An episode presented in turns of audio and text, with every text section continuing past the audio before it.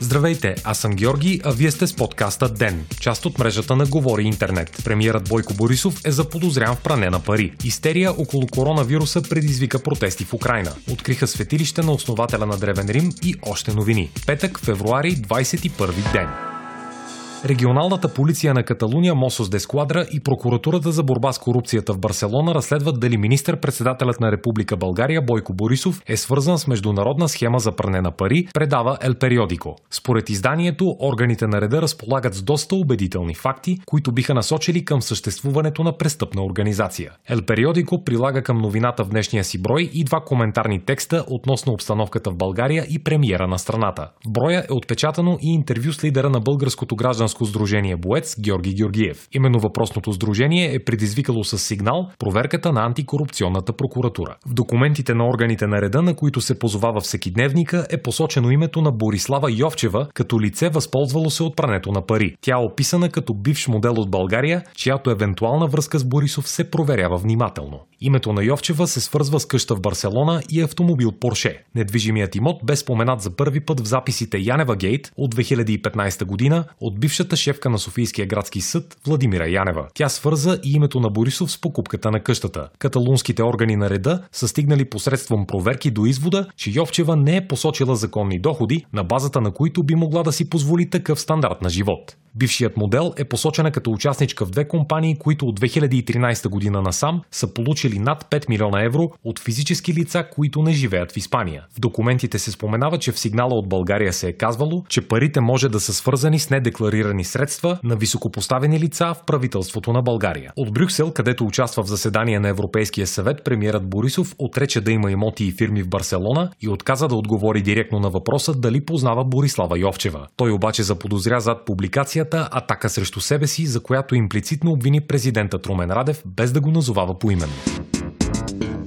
България вероятно ще се присъедини към валутния механизъм ERM2, известен като така наречената чакалня на еврозоната, с няколко месеца по-късно от обявения до сега срок, края на април. Това обясни пред Българското национално радио заместник-председателя на Европейската комисия Валдис Домбровскис. Новината идва няколко дни след изказване на премиера Бойко Борисов, че страната ще забави темпото на присъединяване към валутния механизъм, докато не бъде постигнат абсолютен консенсус в обществото. Друга възможна причина за отлагането може да е фактът, че България не изпълнява условията за членство във валутно-курсовия механизъм и в банковия съюз, членството в който вече е задължително за държавите, които искат да приемат еврото. Десетки демонстранти протестират в украинското селище Нови Санжари срещу настаняването в местен санаториум на евакуирани от китайския град Ухан украинци, предава агенция ТАС. При протестите вчера са пострадали 10 полицаи и една жена, а 24 души са били задържани за нарушаване на обществения ред. Според украинските органи на реда, демонстрациите са били предизвикани от фалшив имейл от Здравното министерство на страната, според който някои от евакуираните от Китай са болни от коронавирус. Въпросните евакуирани украинци ще бъдат държани под карантина в санаториум в продължение на 14 дни. Местните хора са разтревожени, че може да се заразят с коронавируса, въпреки че властите многократно посочиха, че опасност няма, а президентът Владимир Зеленски отправи специален призив за спокойствие. Броят на случаите на коронавирус по света към момента е 76 819, а смъртните случаи са 2250. Броят на възстановилите се до тук е 18 889.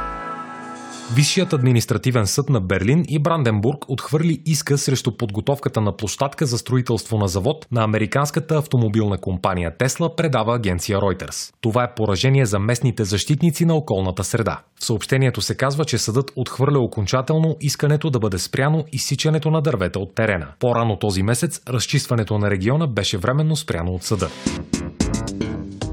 Археолози, работещи на Римския форум, откриха подземно светилище, посветено на легендарния основател на древния град Ромул, съобщи агенция Associated Press, цитирана от Българското национално радио. Монументът включва подземна камера с саркофаг и подобие на олтар. Саркофагът е от 6 век преди новата ера. Според някои експерти е възможно това да е самата гробница на Ромул. В саркофага обаче не са намерени човешки останки, което ще затрудни проверката на тези твърдения. Екипът на археологическия парк Колизеум, който ръководи работата по форума, ще представи находката в петък. Мястото на светилището на Ромул е близо до основния комплекс обществени сгради, сред които са сената и подиума, от който са се отправили всички важни съобщения. Именно там древните римляни вярвали, че е погребан Ромул. Според римската митология, Ромул и неговият брат-близнак Рем са основали Древен Рим, след като са били закърмени и отгледани от вълчица.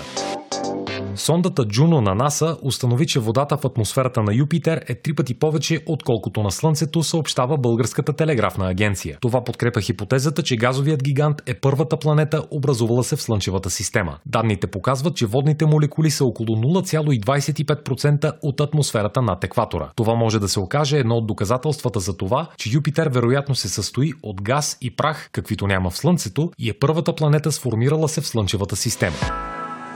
Вие слушахте подкаста ДЕН.